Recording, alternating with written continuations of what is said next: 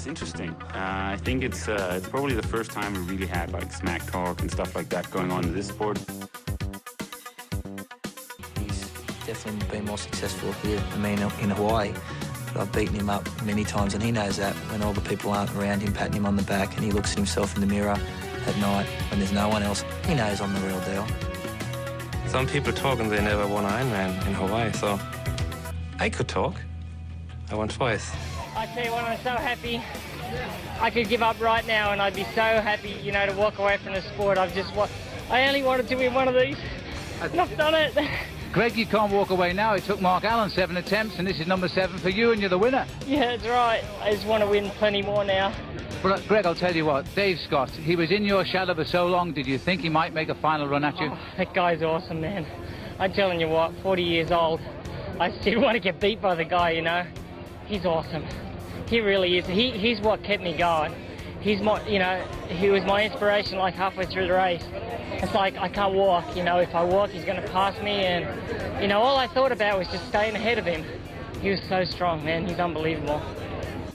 Velkommen til Trioraklets podcast. Jeg kører den her fantastiske serie med gamle KF'er og tri legender. I dag har jeg ringet hele vejen ned til Dubai, hvor jeg har fået fat i ikke bare en legende, men en mytologisk figur af den anden verden. En mand, der, der er flere historier om, end der er om øh, selv de kongelige og, øh, og vores øh, statsminister, Øh, Mogens Jensen. Velkommen til podcasten.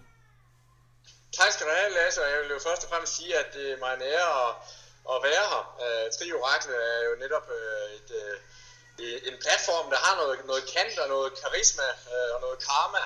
Uh, det er bare, bare din titel i sig selv, synes jeg jo, uh, er også er sådan, det kan godt lide nogen, der lider lidt af storhedsvandet. Lige præcis. Det ville jo det ville være helt anderledes, hvis din sej til pasta party eller sådan noget. Det er lykke, du. Det var fuldstændig vanvittigt. Fuldstændig vanvittig tanke. Øhm, det sjove det er jo faktisk, at, at vedkommende, der har fundet på øh, tri oraklet eller kaldt mig oraklet for Aarhus, som det egentlig kommer fra, er jo egentlig Morten Fenger, som, jo, som du jo har battlet med i gamle dage, og jeg synes jo bare, at vi skal hoppe direkte ud i det, fordi jeg, jeg har jo siddet og stødet nogle af de her gamle blade, og øh, noget af det første, der dukker op, det er en beretning fra Røde Kro i 1994, hvor øh, der havde været kørt Ironman nogle gange, og der har været et, øh, et stop i de her Ironmans. Øh, der, der har i hvert fald været to år, hvor det ikke var, og så var den tilbage, og der var store forventninger, men der var ikke nogen, der havde hørt om øh, 21-årige Mogens Jensen fra, fra Viborg. Kan du lige selv fortælle om, om den her fuldstændig vanvittige dag? Og du har fuldstændig ret, du sidder her. Jeg har faktisk lige på PDB i dag, så nu kan jeg tydeligt se min kurse ud. Men det er rigtigt. Den, den 21-årige øh, Mogens Jensen, øh, øh, ja, det var, det var jo øh, ud af det blå. Jeg tror ikke helt, jeg kom ud af det blå for Morten, fordi jeg havde tilladt mig at slå ham øh, på en, øh, en halv distance nede i Wilhelmshaven øh, 4-5 uger øh, inden, så han havde øh, fundet ud af, at der var en eller anden øh, øh, ung øh, fyr fra Viborg med, med langt hår og, og hvad hedder det, choppy cheeks, som, som godt kunne øh, finde ud af at flytte sig. Men, men det, er jo, det er jo interessant. Som 18-årig kunne jeg svømme 12,5 meter. Jeg husker tydeligt min første svømmetræning. Der stod to søde svømmetrænere, kvindelige, vel at mærke. Og jeg tænkte, nu skal jeg lige, øh, nu skal jeg lige imponere Så jeg sprang jo i fra skamlen og var ved at få mine briller smadret af. Og så måtte jeg jo ellers øh, crawle det bedste, jeg har lært. Og det, det, og det er ikke løgn. Efter 12,5 meter, der var jeg nødt til at, at holde lidt til siden helt gasflå i hovedet. Og jeg synes jo, at det i sig selv illustrerer øh, min... Øh, god historie for mig. Det er, at jeg har altid været relativt lærnem, øh, og ting har ikke nødvendigvis skulle tage så lang tid. Jeg havde spillet bordtennis og, og fodbold, inden at jeg så gik, gik mig i kast med, øh, med triathlon. Det var min fodboldtræner på det tidspunkt, Jan Christensen, som jeg skylder en utrolig stor tak, der var begyndt at svømme og cykle og løbe. Det synes jeg lød øh, fascinerende. Jeg var jo lidt træt af holdsporten, som, som fodbold jo var. Og jeg havde set nogle programmer også med Ironman, og jeg tænkte, det var da vanvittigt, at mennesker øh, kunne holde til at lave så meget, når man nu selv øh, var helt øh, Øh, ved sammenbrudets rand efter at have løbet to kilometer.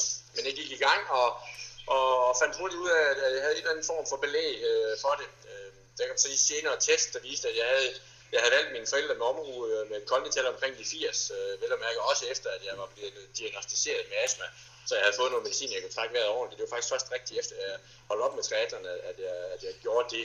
Men, men ikke desto mindre, så begyndte jeg at træne, og, og dem, som, som også kender øh, min øh, måde at træne på, vil vide, at hvis der kan sættes et navn på én pioner i forhold til de store mængder, øh, og her taler vi øh, nok øh, nogle mængder, som de fleste vil tænke, det, det, det er jo fuldstændig vanvittigt, øh, så var det det.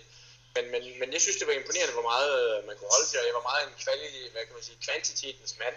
ville nok have lavet anderledes i dag, hvis øh, jeg kunne gøre det om. Fordi hvis jeg trænede, nu til dag, så ved man jo, at hvis, det er ikke ret mange, der kan holde til at træne øh, over 25 timer, hvis de også skal absorbere det. Øh, vente på den her måde, siger jeg, hvis jeg trænede 25 timer på en uge, så synes jeg, jeg er ude af form. Så jeg skulle helst ligge imellem 30 og 40. Ja. Og, og for at sige det, som jeg også skrev til dig, så en, en generel uge blev hurtigt for mig, i hvert fald fra 1992 øh, halvvejs der. En cirka en 15 km svømning, og 600 km cykling og 100 km løb. Og, og, og de fleste elite triatleter vil jo kigge på det og sige, åh ja, hvad så, øh, herregud, hvor svært er det? Jamen, det er det heller ikke at gøre i en uge, men hvis du har det i gennemsnit for et år, så, så får du en lidt anden udfordring. Det, det, satte jeg, det, det, var sådan, det var det krav, jeg stillede for mig selv. Øh, et dogme, kan man sige, og, og, og det gør jo, at, at man øh, hurtigt kommer til at bevæge sig på en knivsæk, øh, men, men samtidig så rammer man jo på den rigtige side af knivsækken. Øh, og, og jamen, jeg lavede min første Ironman i 92 på 10.42, øh, og øh, brugte vel 4 timer og 23 minutter på, på løbeturen. Det var, jeg var allerede nede og gå efter 2 km, så det var interessant. Men, men så efter det, der, var ligesom, der skete et kvantespring i 93, hvor jeg fandt ud af, at det var en god idé at begynde at træne det, som man måske kunne optimere lidt mere.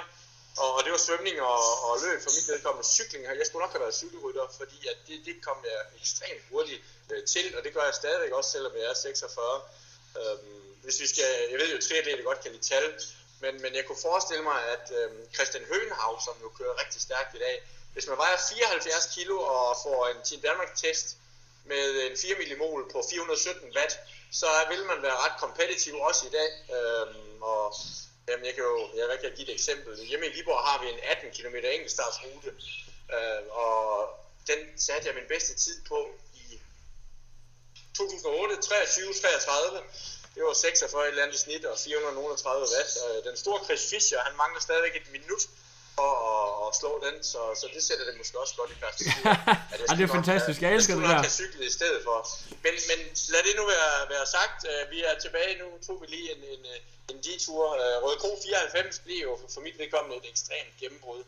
Øhm, jeg havde set, at altså, formen var rigtig god, og havde også deltaget i forskellige konkurrencer. Jeg har slået Thomas Mortensen, der har kørt stærkt før i tiden. Og sådan, så var sådan ved at begynde også at, øh, og kunne overtale mig selv til et eller andet, at, øh, at, at jeg faktisk havde noget at have mine ambitioner i, for jeg har altid været ret øh, ambitiøs og haft nogle store krav til mig selv. Øh, jamen, hvad nåede jeg? Jeg er 1,87 høj, men jeg kan huske, at jeg lige præcis, øh, var det 14 dage inden Røde Kro nåede ned på, jeg tror det var 69 kilo. Og, og det betyder jo så, at man jo slår, hvad der næsten var rekorden inde i Team Danmarks testcenter, når man får lavet en fedtmålingsprocent. Jeg tror, ude af form, det var en gang i januar i 98, der fik jeg målt 4,2, øh, men der synes jeg nok ikke, jeg var så specielt trimmet. Så jeg har nok været nede omkring 3-3,5 procent der. Og, og i at Røde Kro det år var ramt af stridstrømmer af regn, og jeg havde ikke særlig meget erfaring, så betyder det jo, at efter jeg springer op af bassinet, jeg tror, jeg svømmede på 59 minutter, og fik at vide, at jeg var kun 3,5 minut efter Morten. Det, det var sådan mit succeskriterie på grund af timen. Så var jeg jo fyr og flamme. Øh, så jeg sprang jo, jeg kommer jo fra den tid, hvor at man blev set mærkeligt på, hvis man havde tights, der gik ned under knæene.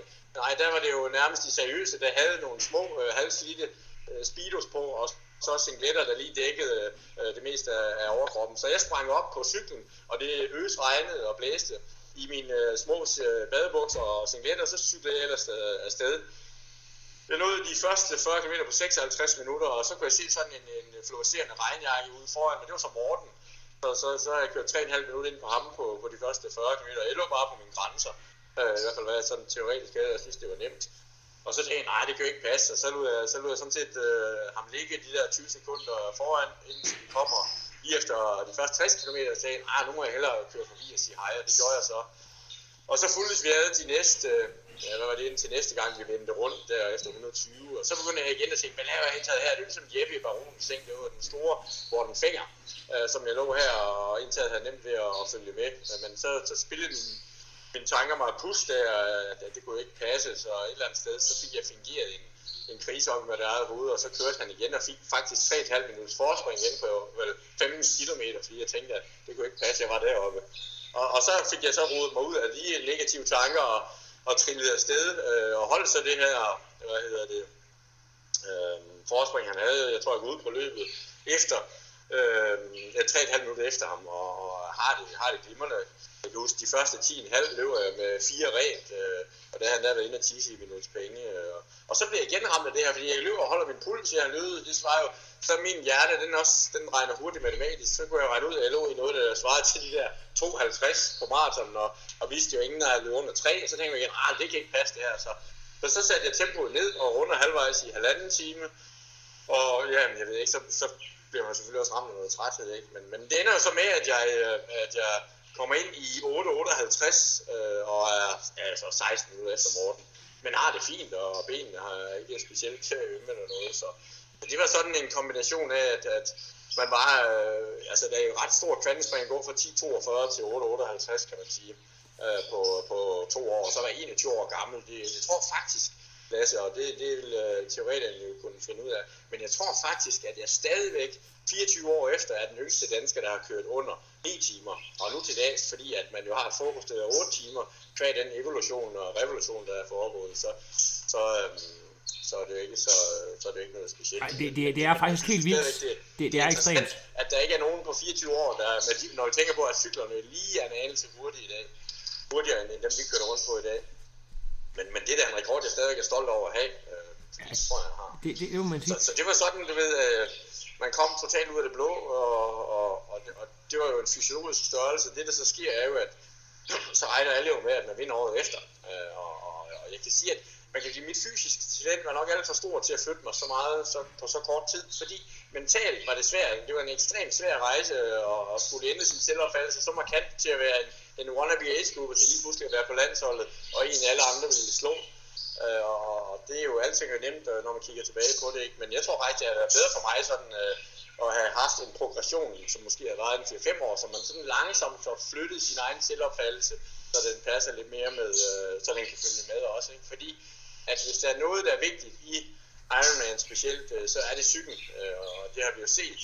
Øh, et, et hav af Peter Sandvang ville være det perfekte eksempel på en af de mentalt stærkeste atleter, jeg har. Måske den stærkeste øh, mentale atlet, jeg har, jeg har mødt. Ham kunne du møde væk kl. 3 om natten og sige til ham, at han skulle køre en 40 km enkeltstart, og så ville han jo gøre det øh, uden at blinke og, og komme inden for to sekunder af sin all-time PR. Ikke? Altså han var ekstremt stærkt øh, psykologisk. Øh, og, og hvad kan man sige, så er der også nogle over på den anden, på den anden side af boldgaden, som, som man også har set, ikke? Og, og hvor det er det modsatte, der, der er tilfældet. Ikke? Øh, kan man godt sige, at det har lidt en, en bagkant for dig, Mogens, at du er, har været, været på toppen, eller du kom frem på samme tidspunkt som sådan nogle typer som, Pe, som Peter Sandvang, der jo var en verdensstjerne. Det er jo det, der blev min hurdle også jo, fordi at min progression skulle også eskaleres ret kraftigt, fordi det var jo sådan, at, at vi jo har en anden legendarisk uh, fortælling, der starter i 1995 med de tre musketerer, uh, hvor det var Peter, det var Bent Andersen, og så var det Morten Finger, som jo gik sammen om uh, det her Hawaii-projekt.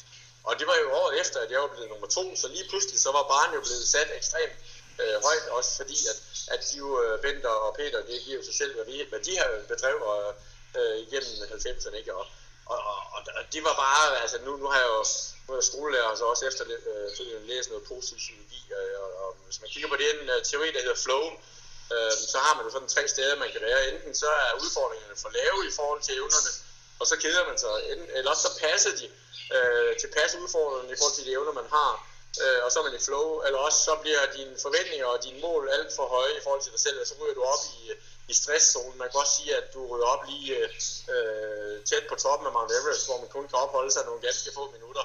Hvis du så er der i månedsvis, så er det det færreste, der, der kommer godt igennem det. Så, så ja, det, øh, det er klart, at den kurve blev alt for bræt for mig, og den, den tid, jeg skulle have haft til at udvikle mig, den, øh, den blev... Øh, fordi jeg også var ambitiøs og måske ikke lige var øh, så heldig at have nogen omkring mig, der, der kunne guide mig i den retning, som jeg også havde respekt for og ville øh, lytte til. Så, så det, det har du helt ret i, at det, det, var, det var dårlig timing, og det, det skal også skal sige til historien, det var 95 for Fredericia, hvor de jo kørte, og der, skulle, der kørte jeg jo også, øh, og, og hvad hedder det, og stod af, da jeg lød 14, fordi jeg var dybt utilfreds med min egen cykelpræstation. Så så kunne det være lige meget, at jeg kunne få en tredjeplads. Men, men, men det er faktisk øh, med til, historien skal være, at, jeg var flyvende ind til en fire uger før Fredericia. Øh, virkelig, virkelig stærk. Og, og, og, lige pludselig fra den ene dag til den anden så kan jeg se, at min puls stiger med 15 slag ved at lave det samme. Og, og det kunne bare være overtræning, men, men jeg blev ved med at være træt også i månederne efter, og få taget nogle blodprøver. Og, og så var det jo øh, øh, en for nogle af de der kendte øh, lidelse, der hedder mononeuklose, det vil sige øh, gøsestige, og, og, det kan man sige, det var også dårlig timing.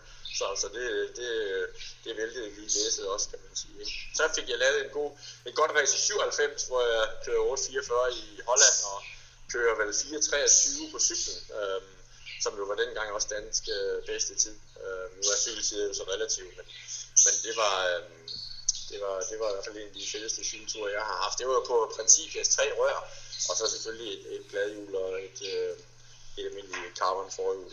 Øh, jeg havde faktisk øh, 207 halvvejs, så tænkte nu skal jeg sætte verdensrekord. Men så punkterede jeg med 10 km til, tilbage af cykelturen og mistede 3-4 minutter på det. Så var jeg også blevet lidt træt. Men, øh, men det var, det, var, det var rigtig fint. Altså det, som man kunne sige med mig, og hvad der kendetegnede mig dengang, det var, at det var enten fugl eller fisk. Det var sjældent, der var noget midt imellem. Og, og, og det fandt jeg så ud af senere også, at det var, jeg var rendt rundt med en udiagnostiseret astma. Og det er der mange atleter, der har, men, men når man får taget en lungefunktionstest, der viser, at man kun har 60% af normalværdien, øh, så kan man sige, så er der en forståelse for, at når man skal begynde at træde øh, mange watt på cyklen, at der, når man så føler, at der ikke rigtig er noget luft, i, noget luft igennem, og man øh, får ondt i benene allerede ved, ved puls 125, så var der en årsag til det, udover manglende ryggrad.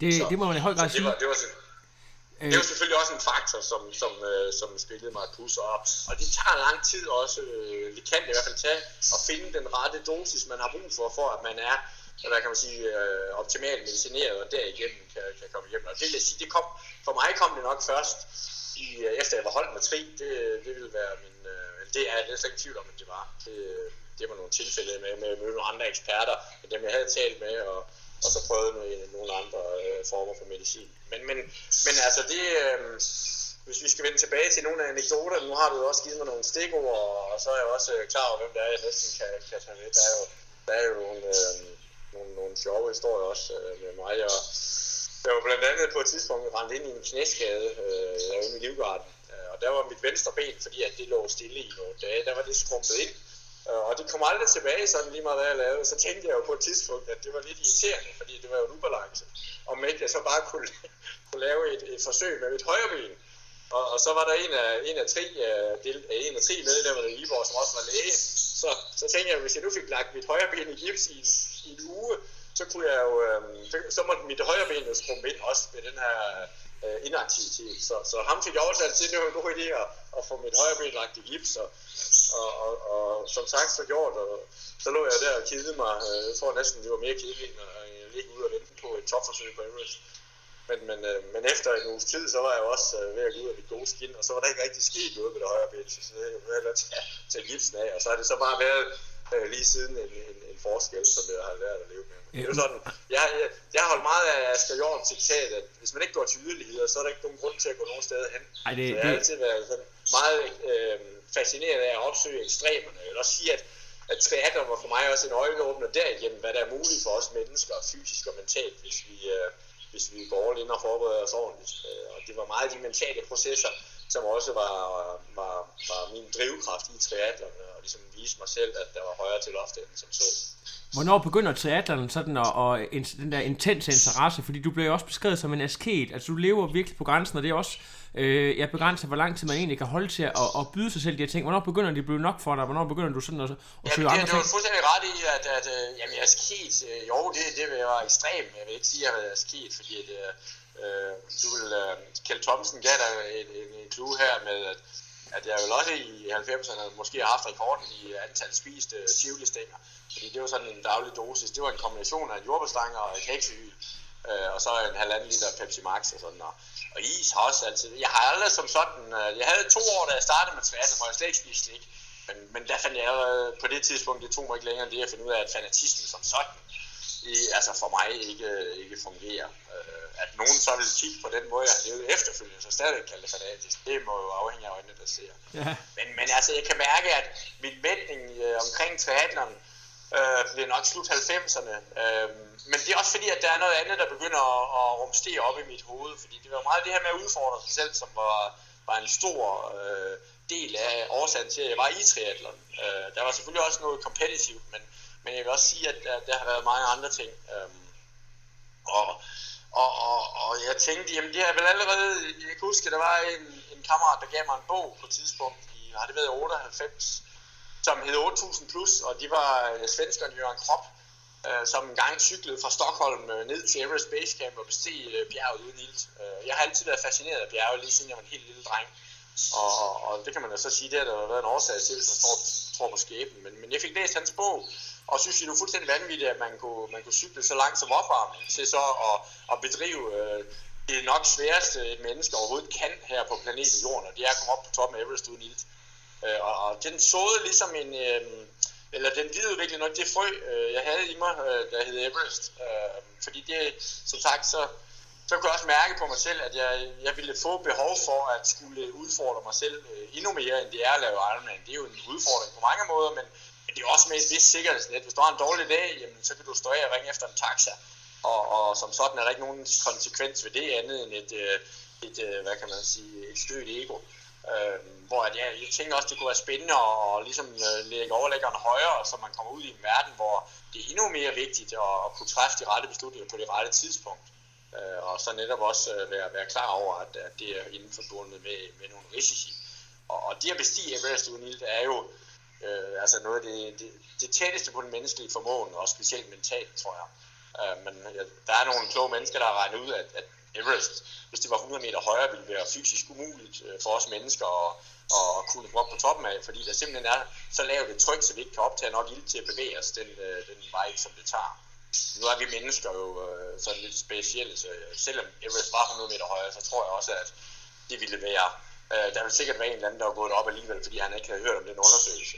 Ja, Jamen, det er, jeg ved, at du har, du har lavet øh, tre uh, Everest-forsøg, er det ikke korrekt, i, i, i årene? Det er faktisk fire, ja. Det, fire? Den sidste var, øh, var, var efter, jeg havde været på toppen i min tredje forsøg, så ja. det har du helt ret i. Men... Altså, man skal ikke tage fejl af, at det at komme op på, på Everest ild er jo en ekstremt lille nåløje. Der er vel været der 8.000 mennesker, der har bestilt Everest nu til dag, så det er stadigvæk under 100 personer, der har gjort det uden kunstig. Og, og kvæg øh, min astma, så er de under 100 personer, der er der faktisk ikke nogen med astma, der har gjort det på det tidspunkt. Så, så jeg tænkte sådan, du ved, at jeg, jeg ville give mig selv den ultimative udfordring, jeg havde fantasi til at, at kunne give mig selv, og jeg tror også, det var ligesom et, et bevis over for mig selv, at selvom jeg havde fået diagnostiseret den her astma, så ville jeg have lov til at blive ved med at drømme lige så stort og lige så højt, som, som, jeg, havde, som jeg ville have gjort, hvis jeg ikke havde astma.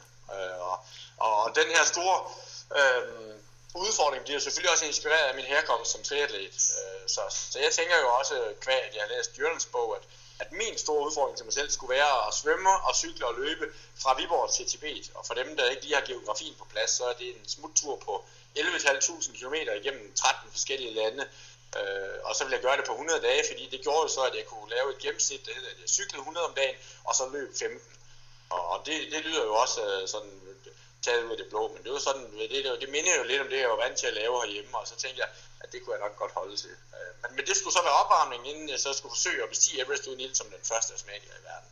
Og, og det er jo en lang sætning også, når man har astma, men, men det var sådan det, jeg tænkte med mit skøre sind, at, at der, der måtte overlæggeren øh, være passende. Øh, og, og det sjove er jo også at kigge tilbage på sådan en udfordring, fordi jeg var også det første menneske i verden, der præsterede øh, netop den del af også af at cykle og løbe fra, fra mit hjemland og, og så derned. At, at det, det er jo måske lidt ulogisk som menneske at give sig selv sådan en udfordring, fordi det, hvis man kigger på det øh, objektivt, så er der jo alt andet lige væsentligt større chancer for at mislykkes, end der er for at lykkes øh, med, med sådan en proces. Men, men det var det, jeg tænkte, at hvis man virkelig skubber barnet helt derud, så klæder man sig fuldstændig nøgen, og, og, og som sådan derigennem, så er der ingen steder, man kan gemme sig, og så må man jo øh, via processen hen til bjerget og op øh, mod toppen, øh, gøre sig en lille smule stærkere hele tiden ved at kunne stå imod det pres, som, øh, som man giver sig selv. Og, og, og derigennem også finde ud af, øh, hvad er det for nogle fantastiske egenskaber, du har, og hvad er det for nogle fantastiske begrænsninger, du har. Fordi dem kommer man til at møde, når man, når man sætter, hvad kan man sige, barn så højt. Øh, men, men på, på, ved netop hele den proces, så får jeg jo det, jeg ligesom gerne vil have. Det er jo, at jeg drager ud i verden, og i mildestalt øh, også op i verden, for at kigge ned på mig selv. Så det var jo meget en indre rejse for at, at lære mig selv endnu bedre at kende, i både i forhold til netop øh, pro og kontra i min, øh, i min ageren som, som menneske. Prøv, det, stor altså, eventyrlyst. Det er logistiske med at få, at få den her cykeltur eksekveret. Ja, øh, prøv, prøv lige at sætte på på det. Øh, der havde jeg jo, jeg havde, øh, man ved jo, at øh, nu til dags også i triathlon, der har de jo alle elite atleter nu til dags har vel seks forskellige øh, coaches og mentaltrænere og cykeltrænere og jeg ved ikke hvad. Øh, mit team på det tidspunkt, øh, vel vidende at det har man brug for, det var min kæreste på det tidspunkt, øh, Camilla. Øh, vi har kendt hinanden i fire måneder, inden vi tog afsted. Så har jeg købt en VV, en forlænget VV Transporter, og så en, en stor, øh, var det en Randers trailer, som Chris Fischer øvrigt, der var han jo tømmerlærling, lavede sådan en overbyggelse til, så vi kunne lukke den af. Ha, fedt. Øhm, og, og, og, og, så havde jeg jo ellers, øh, jeg havde sendt en del af mit udstyr i forvejen, men ellers en masse dåsemad og pasta og tivoli-stænger ind i, i traileren, og, og så havde jeg jo øh, fået øh, Principia som cykelsponsor, så jeg havde en racercykel og en mountainbike, øh, og det var så mit kæmpe team. Ikke? Vi havde kendt hinanden i fire måneder, da vi drog afsted, øh, og nu skulle vi så øh, være sammen i de her små fire måneder, i hvad der mildest talt øh, ville være øh, noget ret eventyrligt, øh, hvad hedder det, eventyrlige miljø og omgivelser. For lige at give jer et, et kort beskrivelse af turen, så var det Danmark, Tyskland, øh, Tjekkiet, Slovakiet, Ungarn, Rumænien, Bulgarien, Tyrkiet, og så bliver det så lidt mere øh, eksotisk, og hvis du spurgte ambassaderne, fuldstændig bindegalt og farligt, fordi efter Tyrkiet, så kommer Iran, øh, og hvis det så ikke var, var, var svært nok, da det jo er teokratiets højborg og muslimsk fanatisme, det er i hvert fald det billede, man får tegnet fra medier og ambassader, øh, så, så næste punkt på dagsordenen efter Iran bliver så Pakistan. Øh, og Pakistan, der er de første 650 km, når man kommer fra Iran, øh, Norkundi-ørkenen, hvor der er mere end 200 km mellem hver by, og hvor man kører 20-30 km under den afghanske grænse. Og vi kører det også lige under Helmand-provinsen. Og, og der er jo, det er jo potentielt farlige steder at, at, at færdes. Øh, så det, øh, det er jo også en kalkuleret risiko, man, man skal tage. Øh, og, og, og så videre derfra øh, til Indien, Nepal og, og Tibet. Og det tog sådan cirka 45 sekunder at beskrive den tur, hvorimod at det tog 100 dage at bedrive. Øh, og, og den her turen dernede er klart det, det største eventyr, jeg har haft. Øh, det har ikke været at bestige Everest. Det var, at hver dag, så specielt fra Tyrkiet og videre, så, så, så er det bare ligesom eventyret beskrevet, at man aner ikke, hvad der venter rundt om det næste gade, gadehjørne. Man skal bare være beredt, og så have et positivt sind. Men det sjove er jo, og, og det her er en god læring, tror jeg, for os, at, at huske på, at de udfordringer, vi har oppe i hovedet, øh, ofte øh, jo netop ser farlige ud, når det er noget, vi ikke har prøvet før. Og, og, og det gør så, at mange mennesker lader være med at, at, at gøre andet end at tænke på dem op i hovedet. Men, men Ulla Vilbæk, som jo også er Viborg Bysbarn, han sagde jo engang, og det er meget klogt, at udfordringer er farligst øh, og sværest, før man prøver dem. Øh, så, så det at have prøvet dem, det, det gør jo så, at, at på den her tur kan jeg jo lave en, hvis jeg laver en top 2 liste over de mest øh, hjælpsomme, gæstfrie og venlige, smilende mennesker overhovedet, så vil nummer 2 på den her 13-landes øh, øh, tur være Iran, og nummer 1 vil være Pakistan. Eller også omvendt, det er der omkring. Og det, øh, og det, det er jo interessant, fordi man har forventet helvede på jord, hvor man bliver mødt af, af nærmest paradis på jord med utrolige venlige mennesker. Og, og så gør det jo også, at det får en endnu større effekt, men, men det er en god læring for mig efterfølgende også. Ikke der. Men vi har så nemt ved at være forudindtagende, men samtidig tror jeg, det er vigtigt, at man lige tager det åbne sind, og, og så tør at, at træde et skridt ud i det uvisse, fordi ofte så finder vi ud af, at det er jo faktisk slet ikke så slemt. Øh, med til den her historie, det er jo også, at du får nogle udfordringer, da du, da du faktisk skal til at op på Everest, fordi du, du når nemlig ikke toppen i, i det her forsøg, er det ikke korrekt? Nej, det er rigtigt. Øh, første forsøg får jeg jo gennemført 99,99 procent af rejsen. Og, og, og det, der også er spændende, det er jo, at, at når man ikke har prøvet det før, så øh, det med at sige, at det er jo, det er jo et eller andet sted fint nok at sige, at, at jeg laver x og y antal kilometer per dag, men jeg var jo nødt til at være ekstremt øh, opmærksom, fordi at det nyttede ikke noget, at jeg brød mig selv ned på turen ned til basecamp, så jeg allerede var træt og nedbrudt, inden jeg skulle i gang med ekspeditionen, fordi det er jo der, det hårde arbejde starter. så, det, så det var jo i sig selv også øh, et spændende eksperiment. Men, men det lykkedes, og jeg havde det fint også på, øh, på Everest øh, ekspeditionen og, og følte mig rigtig stærk.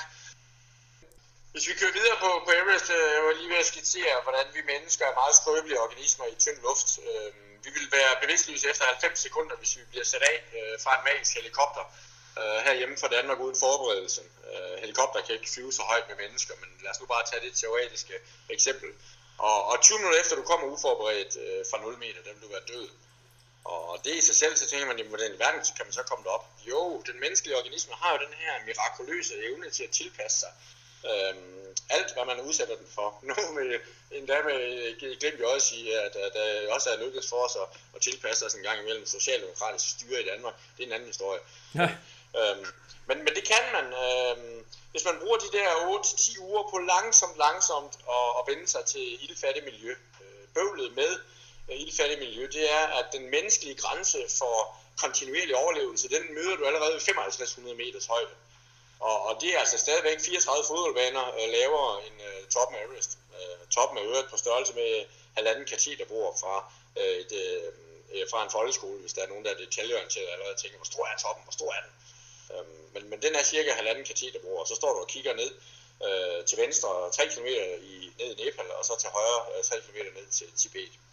Men, men hvis man netop øh, langsomt vender sig til, til den her ildfærdige miljø, så sker det jo det, at kroppen tænker, at der ikke kommer ild i luften. Øh, så kan jeg måske prøve at optimere mig selv ved at begynde at danne flere røde blodlegemer, fordi så har jeg jo mere til at transportere den ild, der nu findes rundt. Så det, der faktisk sker, det er en naturlig epokur. Øh, Binyrene begynder at producere mere, øh, flere røde blodlegemer.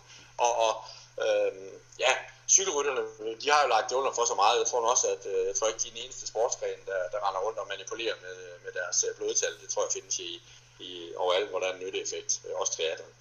Øhm, men, men øhm, men der er jo en stopklods, der hedder 50 procent, og det er jo sådan lidt, øh, der er man jo lidt en kylling, hvis man er bjergbestiger og kigger på, på, på de tal der og de grænser, fordi der er jo ikke nogen stopklodser oppe øh, på Everest, øh, og der er faktisk bjergbestiger, der har fået målt hematokritværdier helt op på 70.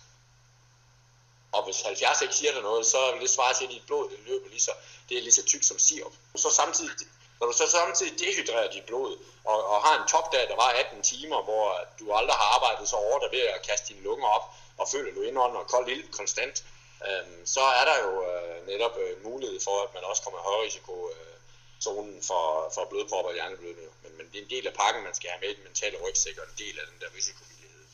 Men, men som sagt, så, så er det en små 10 uger, som det tager at bestige Everest. Øh, 340 dage om året, så blæser jetstrømmene med ja, 100-200 km i timen hen over toppen, og der er minus 60-80 grader koldt. Øh, så der kan vi ikke komme op som mennesker, medmindre vi har et ekstremt udtalt øh, dødsønske. Og så tænker jeg, at hvis man har det, så kan man lige så godt springe ud fra en lastbil hjemme i Danmark, fordi det er både billigere og hurtigere. Men, men lige inden monsunen den kommer øh, i slutningen af maj hvert år, øh, der ligger de her jetstrømme sig. Og, og der er der en 3-4-5 døgn, øh, hvor man siger, der er det, der hedder summit window, altså et, et, et topforsøgsvindue, hvor det er muligt. Der vil det være varmt øh, på toppen, der er det jo kun minus 25 grader, og måske blæser det kun med 30 km i timen. Så, så der, der er ligesom muligheden for, at hvis man, hvis man er rask og har styrken og viljen og modet og held, at, at så kan man komme i audiens på toppen. Det, der var mit problem på, øh, på, på første gang, jeg var nede på Everest, det var, at, at det var nogle træls rekorder, der også blev sat, øh, kvæg at øh, vi satte rekord for de seneste øh, topforsøg nogensinde, hvor man går til toppen omkring den 20. Øh, 25. maj, så, så var dog vejret så dårligt, så vi er nødt til at vente til, jeg tror, 6. juni og, og når jeg siger vente, så betyder det altså, øh, at vi sidder i 6400 meters højde og, og venter i, i 14 dage ekstra. Og 6400 meter, det er jo vel at mærke øh, 500 højdemeter højere end toppen af Kilimanjaro, som Michel Vesterby lige akkurat nåede øh, med nød og næppe, og efterfølgende udtalte, hun aldrig har prøvet noget så hårdt. Der sidder vi og venter 500 højdemeter højere i 14 dage, så det er måske også med til at sætte det lidt i relief, at det er på ingen måde en walk in the park. Og, og det betyder jo også, at, at mine blodprocenter, de bare hammer op af. Og når du skal forsøge at, at, at bestige Everest uden ilt, så har du jo kun øh, den ild, du trækker ind, øh, som kan være med til, at du også kan holde dig varm. Og når dit blod så er blevet endnu tykkere, så, så kører det også langsomt rundt i kroppen. Så det vil sige, at det, der bliver øh, de store farer der, øh, det er jo forfrysninger i ekstremiteterne, som er længst væk fra hjertet, og det er tæerne, og det er, det er fingrene. Så vi kommer i gang med topforsøget. Det tager fem dage. Der går man øh, fra bunden af bjerget, og så en dag i en lejr op ad bjerget. Det skal sådan bides op i, i meget små øh, bidder, fordi det, det er virkelig noget, der tærer på, på energi. Altså man, jeg kan sige dig for eksempel et godt eksempel. Øh, jeg har vel haft 32 som min laveste hvilepuls her i Danmark. Og når jeg ligger i et telt i 8.000 meter, uden at lave noget, så har jeg en hvilepuls på 110. Og det gør jo, at kroppen er under en del stress, øh, og man øh, forbrænder vel over 10.000 kalorier om dagen bare ved at være der. Så, og, og, og det der er, at det, kroppen er jo smart, når der er så lidt ild, så, så den, i 8.000 meter, der begynder den at lukke ned for fordøjelsen, så, så lige meget hvad du spiser, så bliver det ikke fordøjet. fordi det, den har lettere adgang til at spise musklerne direkte og fedtet direkte af de ressourcer, du har. Så det er en ret effektiv slangekur, men, men det tager jo så lidt tid, øh, hvis man øh, skal det. Men, men jeg ringede, jeg fik faktisk ideen, at det kunne være interessant øh, som et øh, farvelfedt-program til TV2. Ja. Så fandt ud af, at folk skulle også, folk skulle også slæbe stoppe, og så, så, så svarede den lidt på det.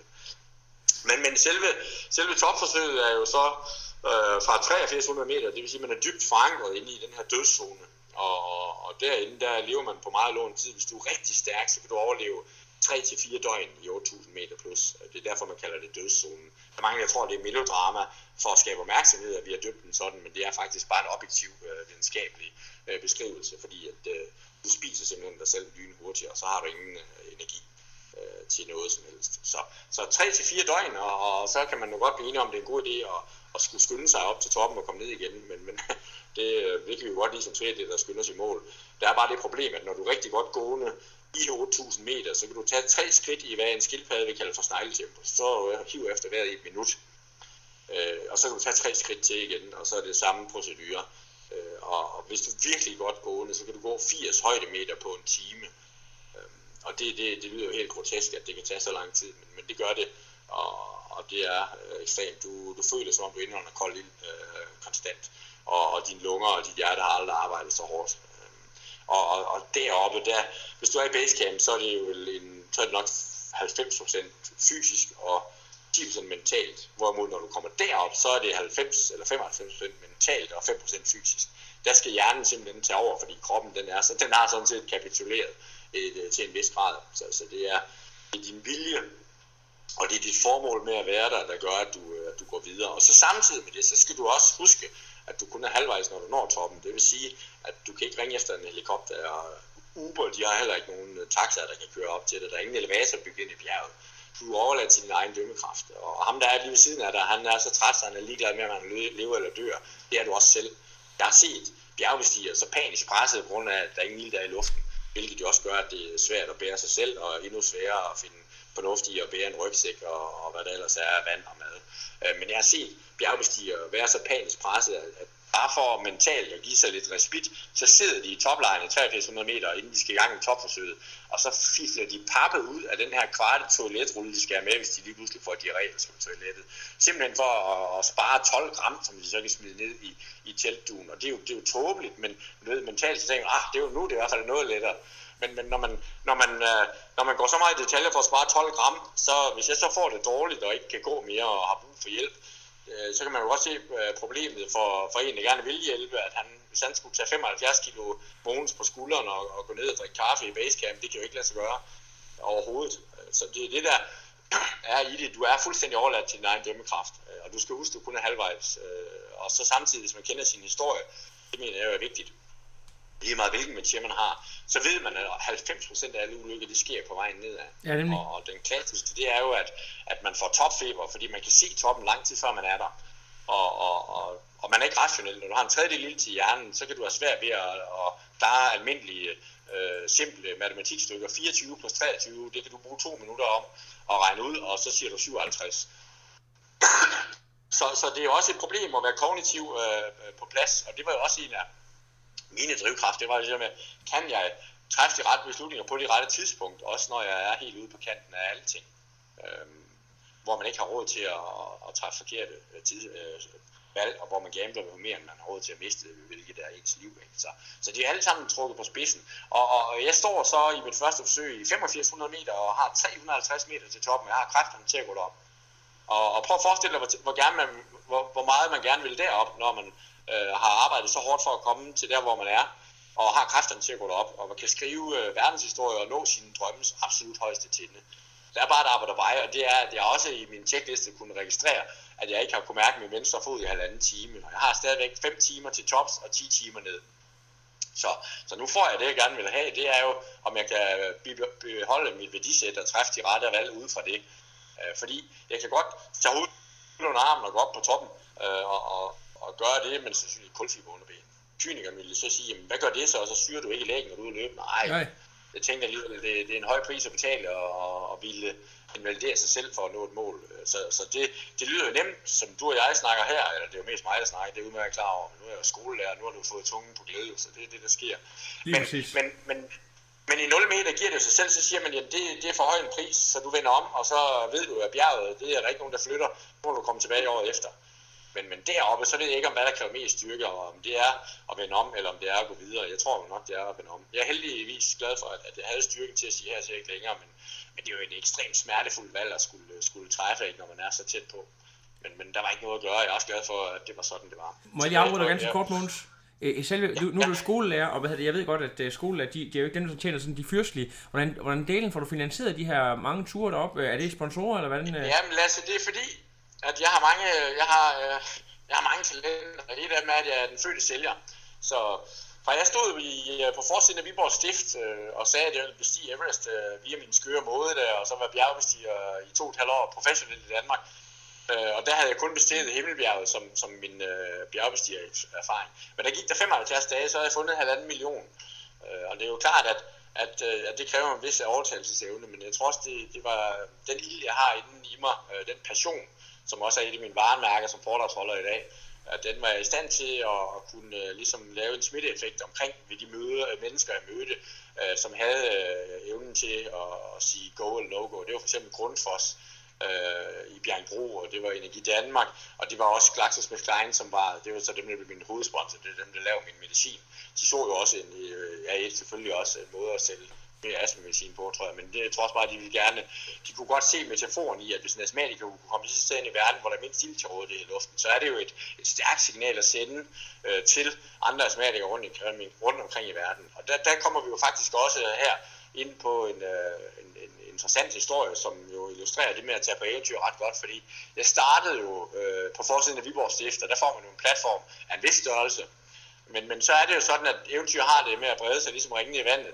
Og, og tilfældet ville det så, efter jeg har været i samtlige talte og skrevne medier i Danmark, at anden gang jeg kommer på Everest, der har Discovery Channel, det er sådan en mindre amerikansk dokumentarkanal, lavet en aftale med min ekspeditionsudbyder om at lave en global dokumentar. Øh, seks programmer af 45 minutters varighed, som skal sendes over hele verden på Discovery Channel. Øh, og Discovery Channel er en mastodon. Så lige pludselig med min historie, øh, så bliver jeg en af hovedpersonerne øh, på de her programmer. Og jeg kom jo så også tilbage i tredje gang, fordi anden gang fik jeg højdesyge i 8.000 meter. Øh, og det her mit lille hjerne redder mig, fordi jeg har et stort kranium, men jeg bliver ramt af det, der hedder et øh, begyndende hjerneødem, hvor hjernen begynder at hæve. Og så er det jo en god idé at have en lille hjerne og et stort kranium, for der er plads til hævelse, og det var det, der reddede øh, mit liv. Øh, men, men der var jeg også igen tæt på, men ingen cigar. Og måtte tage hjem og træne de her 30 timer om ugen øh, endnu et år, og så ellers have alle de her øh, mentale dialoger om at få bygget mig selv op i forhold til at stadig at bibeholde øh, drømmen og troen og målet.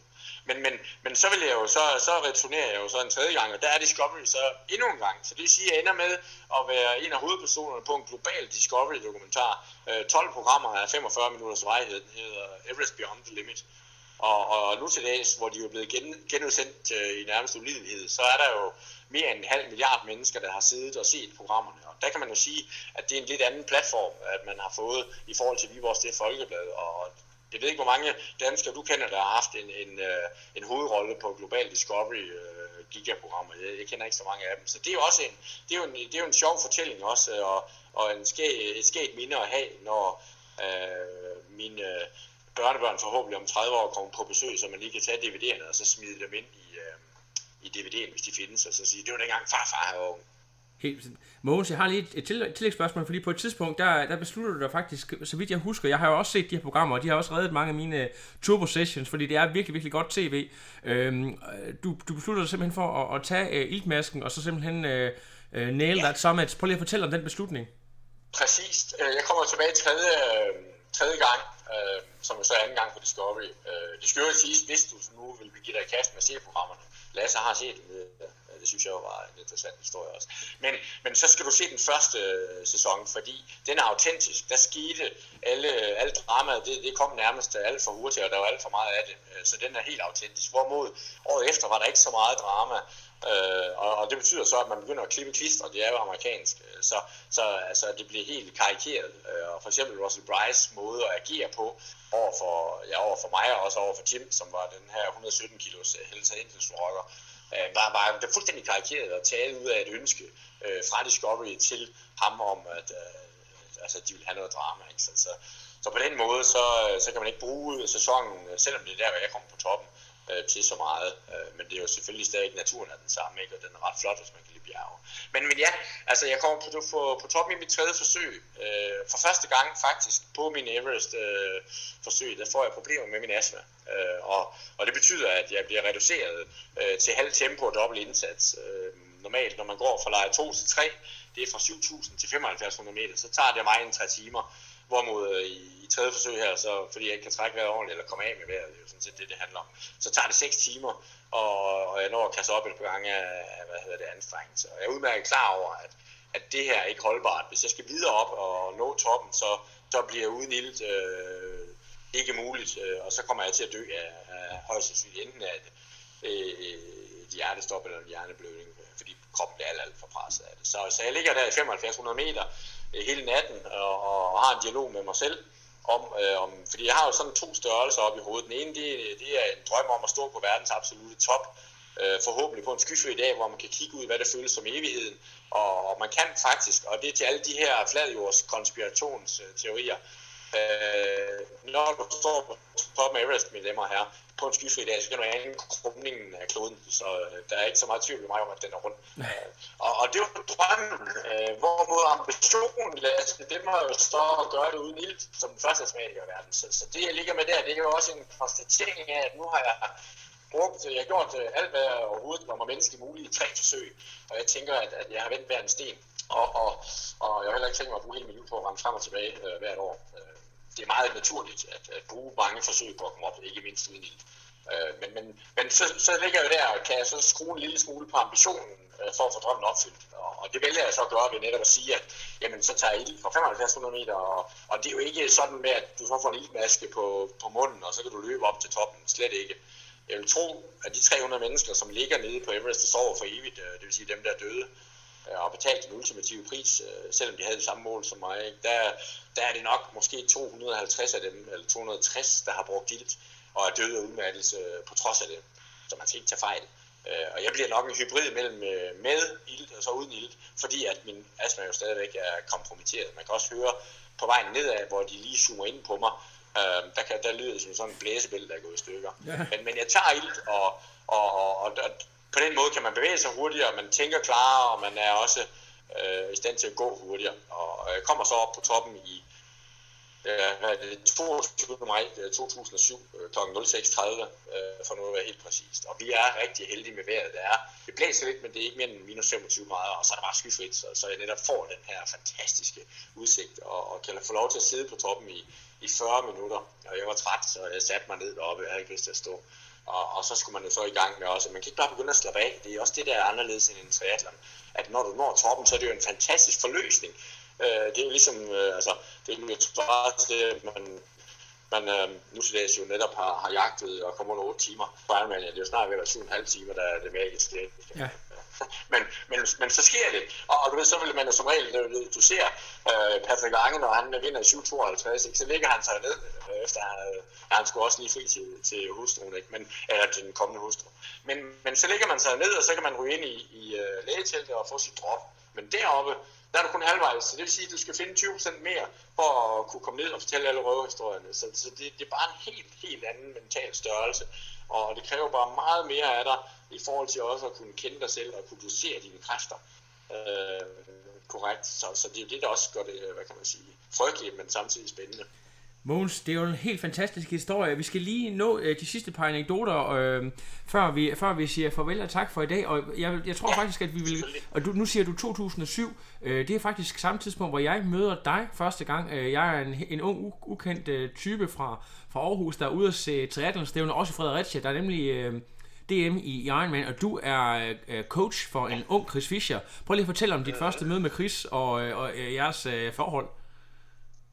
Ja, men altså, nu, øh, nu, du kommer jo ind i der, hvor du går, at, at jeg, jeg kommer tilbage, hvor hedder det, øh, hvis du husker festen, og så uh, Ulrik Thomsen, der skal holde øh, en tale, så sidder han med to minutter, så skal du spørge om, hvilken i dem er, du gerne vil høre. Men, uh, men uh, jeg har jo kendt Chris, siden han, uh, jeg ved sgu ikke, hvad han havde, 5-7 år gammel, og, og var kerne, kerne tyk lille dreng. Og, og, og, så kender jeg ham jo i dag, hvor der jo er gået uh, næsten 30 år. Han er også været en, en aldrende herre. Øh, men, men det er rigtigt, ja, at, at Chris... øh, Chris trænede jo fra øh, efter 2007, hvor han vil blive nummer 5 på, på den halve, eller noget i den stil. Øh, og, og, og så træner han vel i et halvandet års tid senere. Øh, det, det lykkedes mig jo at transformere ham på 8 måneder til at blive en uh, ufattelig effektiv diesel, som jo faktisk uh, til DM på Ironman, uh, inden han uh, går kold, øh, både men, mentalt og fysisk, fordi han også har været lidt, lidt syg, og så havde vi kun haft en våddragt uden ærmer, så også have kølt ham lidt for meget ned i, i Fredericia vand. Men der ligger han jo og splitter øh, hurtigere øh, omgangstider end Torbjørn Sindballe, og, og jeg gentager, det er på, på 8 måneder der, og det er også et eksempel på, hvor ekstremt stor øh, talent øh, for de her lange distancer, som, som Chris han havde og, og har i dag. Jeg tror som ikke rigtigt, at han er stærkere øh, fysisk øh, end øh, i dag, end han var dengang, fordi det er nu de samme tal, og han kører de samme øh, tider på 18'eren. Han vil selvfølgelig sikkert have en anden holdning til det, men, men der er ikke så meget øh, udvikling øh, på den konto i, i min optik. Øh, men, men han ligger og splitter hurtigere end, end Torbjørn Sindballe, og, og Torbjørn Sindballes øh, er, jo, er jo ikonisk og mytisk, øh, specielt på sine cykelevner, og, og det, det synes jeg jo var meget interessant øh, og, og spændende øh, at arbejde med. Øh, kom desværre ikke så meget længere, fordi Chris også fik en skade, og så havde en periode, øh, hvor han sådan skulle bygge sig selv op, og så havde han Ja, så kunne jeg lige pludselig læse på hans Facebook, at han glædede sig til, at han skulle tage ud til at mødes med sin nye træner. Øh, men lad os nu det ligge. Øh, det er en, en historie øh, i sig selv. Så, så han har jo gjort det rigtig fint, og er jo kommet tilbage og har fået øh, løst nogle og opnået noget af det, jeg kan sige, kæmpe store potentiale, han har rent fysisk. Jeg tror, Chris også vil øh, være meget enig i, at, at det ikke har været der, han øh, har skulle optimere sig selv. Det har været på de mentale processer. Men i forhold til sådan noget, coaching, coaching af atleter, er det, er det aldrig noget, du sådan har overvejet, om det skulle være en, en métier for dig, øh, at være sådan en... Øh... Jamen altså, det har jeg jo gjort. Øh, jeg fandt jo en niche, øh, kan man sige, øh, da jeg blev far i, i 2012 øh, storm. Øh, det synes jeg var meget passende, når hans far var bjergbestiger, så det er altid været ønsket, at jeg var blevet ud eller begunstigt med en søndagsmændet storm. Men jeg tror, det er så ligesom til side og siger, jamen Storm har ikke bedt om at komme, så nu har jeg et andet ansvar, og, og så må man ligesom lægge de der øh, ekstremt farlige store projekter på hylden. Og så, hvad så nu ikke? Jamen så, så løber man jo ikke tør for passion og energi i livet, så tænker jeg, hvordan kan man så i stedet for øh, øh, få, få ild Øh, og, og det gjorde jeg ved at kigge på, hvad har jeg haft af fantastiske sejre og fantastiske nederlag i hele min øh, 20 år øh, inden for, eller næsten 22 år inden for den her ekstreme verden, jeg har færdig i. Og det fik jeg tænkt noget over, og så fik jeg sagt øh, til mig sige, men hvordan, hvad, hvis jeg nu skulle give det videre, øh, hvad jeg også er skolelærer, så ligger det også naturligt. Så, så øh, øh, hvad, hvad skulle jeg så fortælle? Øh, så, så det jeg besluttede mig for, var jo at, at netop øh, blive coach og mentor, øh, og, og også meget inden for ja, man kan jo sige sundhed, men, men jeg udviklede sådan et sundhedskoncept øh, i, i 2011, som var skræddersyet en travle erhvervsmand og, og, og kvinde, også i ukommende triatlet, der har ingen penge til at betale med øh, i forhold til at, at skulle, øh, skulle betale mig. Så, så fandt jeg en anden øh, niche. Øh, så det blev vel, hvad man kan kalde top 1% af det danske samfund. Øh, jeg startede med Søren Pape Poulsen, som jo er vores justitsminister, og fik øh, høvlet 25 kilo af ham, og han fik smidt sin diabetesmedicin. Og det var ligesom, det gik fantastisk, og Søren synes også, at det kunne motivere ham at dele den her historie med øh, omverdenen. Så det gav en masse omtale, og så skete der sådan en snibboldeffekt. Og, og, og, og jeg, var, jeg var dygtig og heldig til at have nogle rigtig gode øh, resultater, og, og, og, og det var jo kun, at jeg fik øh, word by mouth, øh, så jeg har været øh, utrolig privilegeret at få lov til at arbejde med også Jens Rode og øh, Lars Krav, som er borgmester i Herning, Georg Sørensen, som alle jo kender, også øh, chefen for, for Messecenter Herning, og en, et utal af, af virksomhedsledere og millionærer, og jeg plejer at sige, at de, de, de magtfulde øh, og de berømte og de indflydelsesrige, at jeg har, jeg har arbejdet med. Øh, og, og jeg har også fået lov til at træne Buber op til at løbe øh, halvmarathon på syv uger. Dem, der tror, at Buber han er lavet af, af hvad hedder det, smeltet smør, de kan godt tro fejl. Han, er, han er en rigtig øh, ufattelig fantastisk person, men han er altså også øh, rigtig sej. Så, så det var jo fint og, og en stor oplevelse at få lov til at opleve den del af ham også. Men, men ja, det var sådan øh, en ny ambition, jeg satte mig for, at, at og, og det er jo svært at måle, ikke? Men, men jeg ville blive så god en, en coach og mentor som, øh, som muligt. Øh, og øh, det er jo ikke op til mig at, at vurdere det, men jeg kan bare sige, at, at, øh, at jeg har 8.000 øh, timers erfaring med, med det her specielle klientel, øh, som, som er utrolig inspirerende også for mig at arbejde med. Og, og i hvert fald i forhold til, hvad de har fortalt mig, så har jeg ikke haft nogen øh, utilfredse kunder endnu. Øh, så, så det er da, det er da ekstremt taknemmelig overfor. Fantastisk. Øhm, du, vi ringer jo ned til Dubai, og øh, det er jo, øh, jeg tror, at det er din, din bedre halvdel, der, der har arbejdet dernede, eller hvordan ja. er det? Det er rigtigt. Det var min idé, at vi skulle herned, fordi jeg også tænkte, at Dubai jo... I Dubai, der har Sheiken jo øh, simpelthen forbudt ordet impossible. Det er simpelthen strøget fra ordbogen. Det, det, det, det, er forbudt hernede. Og den tankegang kan jeg jo godt lide. Der er højt til loftet hernede. Så, så det, var, det har altid været sådan, øh, synes jeg, lidt spændende. Og så også evig solskin, øh, når man kommer fra det mørke Jylland. Det var også ret tiltalende. Ja. Men, men det er min hustru, øh, som arbejder for Arla Foods. Øh, hun fik en udstationering hernede, øh, hvor hun skulle være kategoridirektør for, for hele MENA, det er Mellemøsten og Nordafrika, med mælk og yoghurt og pulver og sådan. Øh, og, og rigtig spændende udfordring, som hun har klaret øh, ufattelig godt. Øh, og nu skal vi så hjem igen her. Nu er de tre år allerede ved at være være færdige, så vi kommer hjem til Danmark igen til juni. Og der skal jeg huske at rose hende også, fordi hun har præsteret super godt hernede. Og i en tid, hvor Arla jo næsten har fyret 500 mennesker her de sidste øh, 8 måneder, der, der har hun lige fået en, en rigtig stor forfremmelse og skal hjem og være ansvarlig for, øh, eller globalt ansvarlig for Castello-brandet. Så, så det, det er rigtig flot at, af hende, og hun er også en af mine inspiratorer. Nu ser jeg så også, hun er super dygtig til det, hun laver. Så, så det er da rigtig spændende at bo i et andet land. Øh, alene i, i vores øh, community, The Sustainable City, der er der 40 forskellige nationaliteter. Og det synes jeg var spændende. Og vi har også en datter, Sofia på tre, at vores børn kunne komme ned og opleve øh, diversiteten i verden og, og, og få en rummelighed og en åbenhed over for fremmede. Øh, det synes jeg er meget sundt øh, at have, også kvæg de strømninger, som man jo godt kunne øh, påstå, øh, der, der, der sker i Danmark, hvor vi måske lukker os lidt mere til, end hvad, hvad nødvendigt er i min optik. Så, så det, det er mange facetter hernede, der har været rigtig spændende. Ja, så, så får jeg stadigvæk, jeg har faktisk holdt med at cykle, øh, og, og så var jeg godt klar over, at der, specielt i sommermåneder, hvor der er 50 grader varmt, der er det svært at, at løbe 100 km om ugen, øh, specielt for mig. Øh, så jeg begyndte faktisk at cykle igen i, i maj 2016, og det, det er måske en god, et godt eksempel på, øh, at cyklen kommer ret hurtigt, fordi jeg cyklede så 3.000 km fra maj til øh, slut oktober, øh, og, og så var jeg i stand til at, og vi har sådan en 85 km tur hernede ude i ørkenen, en rigtig fin øh, øh, cykelsti, som øh, Kronprinsen har fået anlagt, øh, hvor der slet ikke må køre biler, og den er dobbeltsporet.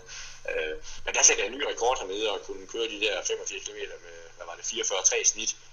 Øh, og, og for dem, der igen er talnørder, så var det, øh, 343 watt uh, neutralized, og det er ret fladt hernede, så der er ikke så stor forskel på watt man træder, så det er neutralized. Uh, og jeg vejer stadigvæk omkring de der 75-76 kilo, så, så det, det tænker jeg også øh, sådan er, er sådan rimelig okay, når man er trods alt blevet 44. Men er, er det noget, du stadigvæk sådan, øh, overvejer at konkurrere i? Jeg ved, at, at uh, triatleten Peter Weiss også altså det, ligger og træner med dig. Altså, jeg, jeg havde faktisk en, øh, jeg havde faktisk en, en sjov tanke om, at 2017 kunne det have været sjovt at, at træne øh, sig op til at se, om jeg kunne slå min PR fra 1997, 20 år senere, fordi cyklerne er det hurtigere.